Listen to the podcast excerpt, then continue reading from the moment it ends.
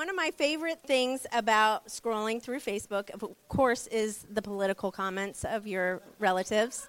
No.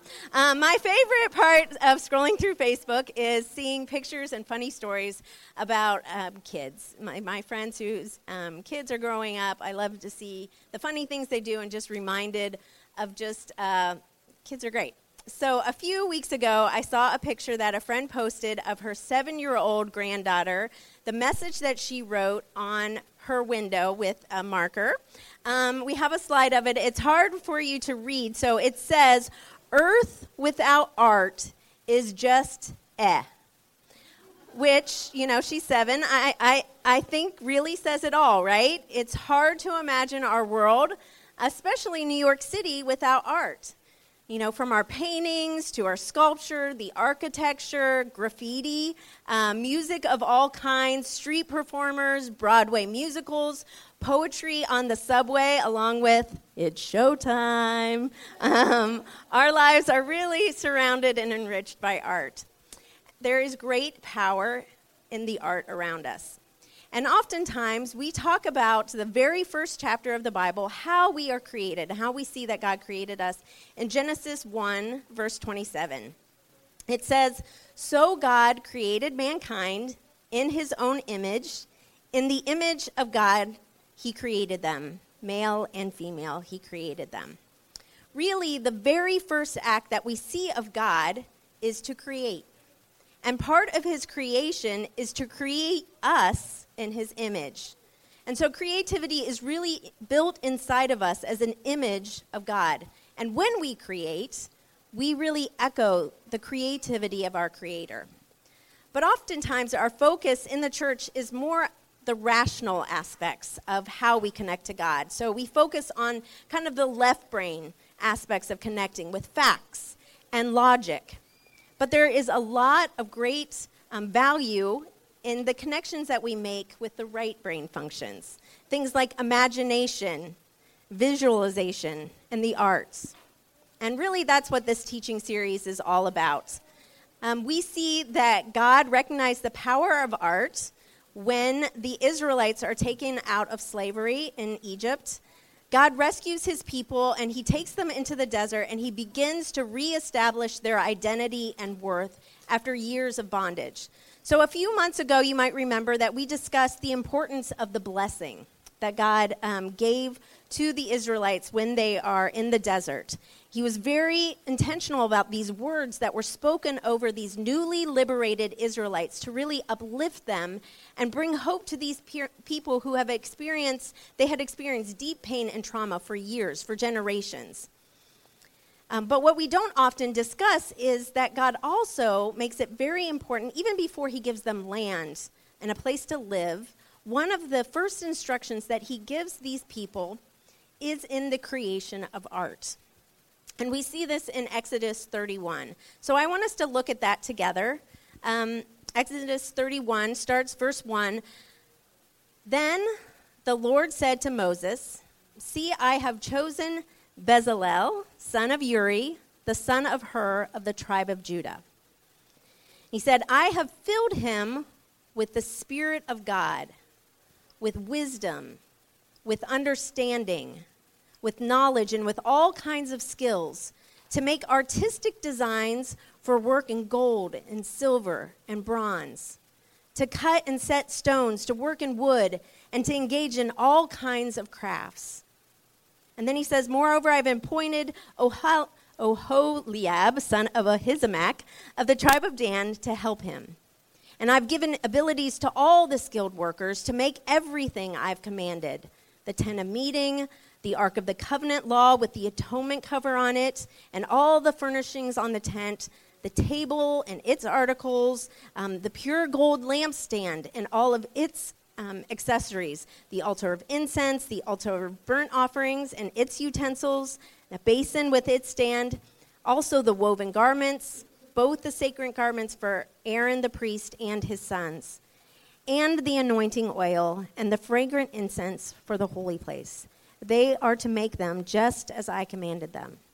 It's interesting, so many um, important articles of art, um, different artistic designs that would have been important in this, um, these instructions that God gives them. And there are a few things that I think we see in this story that are really significant to our new teaching series and why art is so important to us all. First, I want us to notice what it says about the artist that is named um, specifically. So often in the kids' classes, when we practice, um, when we're doing a Bible s- story, um, which we do every week, they learn a story in the Bible. We often say the name out loud together to kind of practice these names. So I want us to kind of do that as well. So the name um, we're going to say today is Bezalel. Are you ready? One, two, three. Bezalel. Very good. All right. So Bezalel, what I find interesting is um, there there, in the first two times in Scripture where we see the term Spirit of God mentioned, are both in relationship to the act of creating. First, of course, we see it in Genesis 1 1 in the very beginning. In the beginning, God created the heavens and the earth. Now the earth was formless and empty, darkness was over the surface of the deep, and the Spirit of God was hovering over the waters. So here we see the Spirit of God is present in the act of cre- the creation of the heavens and the earth. But the next time that we see that term, Spirit of God, mentioned is here in Exodus 31, and it refers to the artist Bezalel.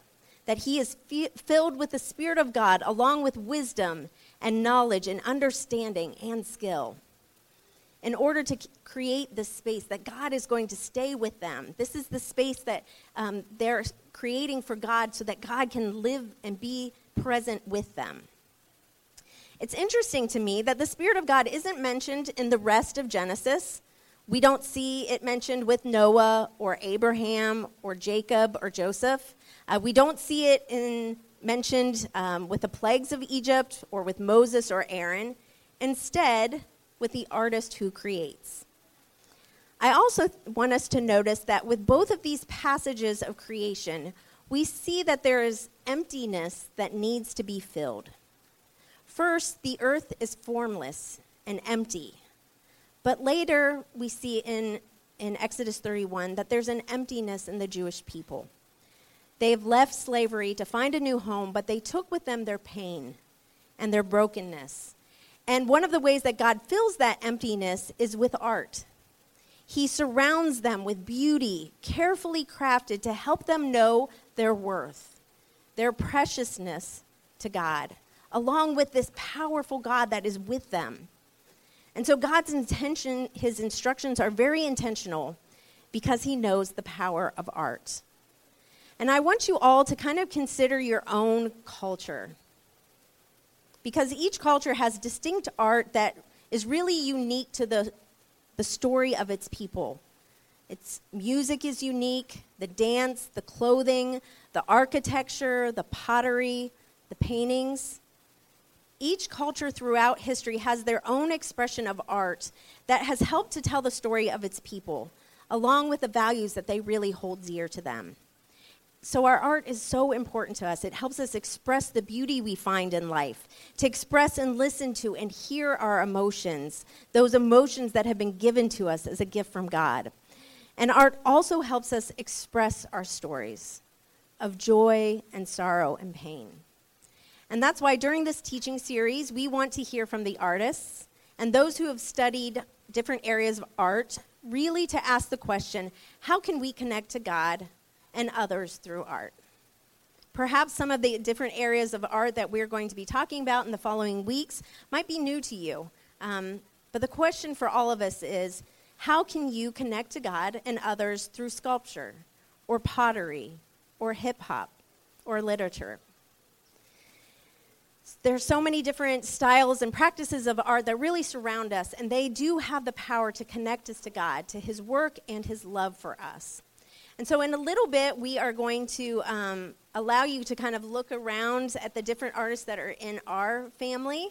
But before we do that, I just want to introduce you um, to an artist, um, kind of a, uh, a, painter that's well known um, in the art community. He isn't here with us today, so I'm going to show a video that kind of um, he's going to tell his story in the video. But his name is Makoto Fujimura.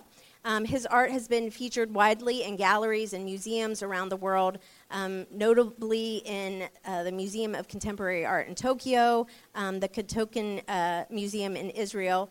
He's an arts advocate, a writer, and a speaker, um, and a cultural influencer. He was a presidential appointee to the National Council of the Arts, and um, he's also a spiritual Christian leader who has written several books and speaks regularly on the connection between faith and art. And he started, um, he, and is the director of the Culture Care Initiative at Fuller Theological Seminary. And what it is all about is um, helping Christian artists really understand the important impact that they have on our culture today. He calls it culture care, that artists are here to care for our culture. And so, as we transition this morning um, to moving towards sharing the table that we do every week when we have communion together. Before we do that, I want to show you a video, a video of Makoto sharing his own journey to know Jesus as his Savior and Lord. It's a journey that's really filled with the influence of art. And I hope as you listen to his story, uh, you will hear both the power of art to connect us, as well as your own story, all of our stories, of how we are each loved and accepted by Jesus. And so, after the video is over, the worship team is going to come and lead us in a song of worship. And during that song, you are all invited to join at the table, take the bread, dip it in the juice to remember Jesus' sacrifice for us. So, uh, let's hear the video now.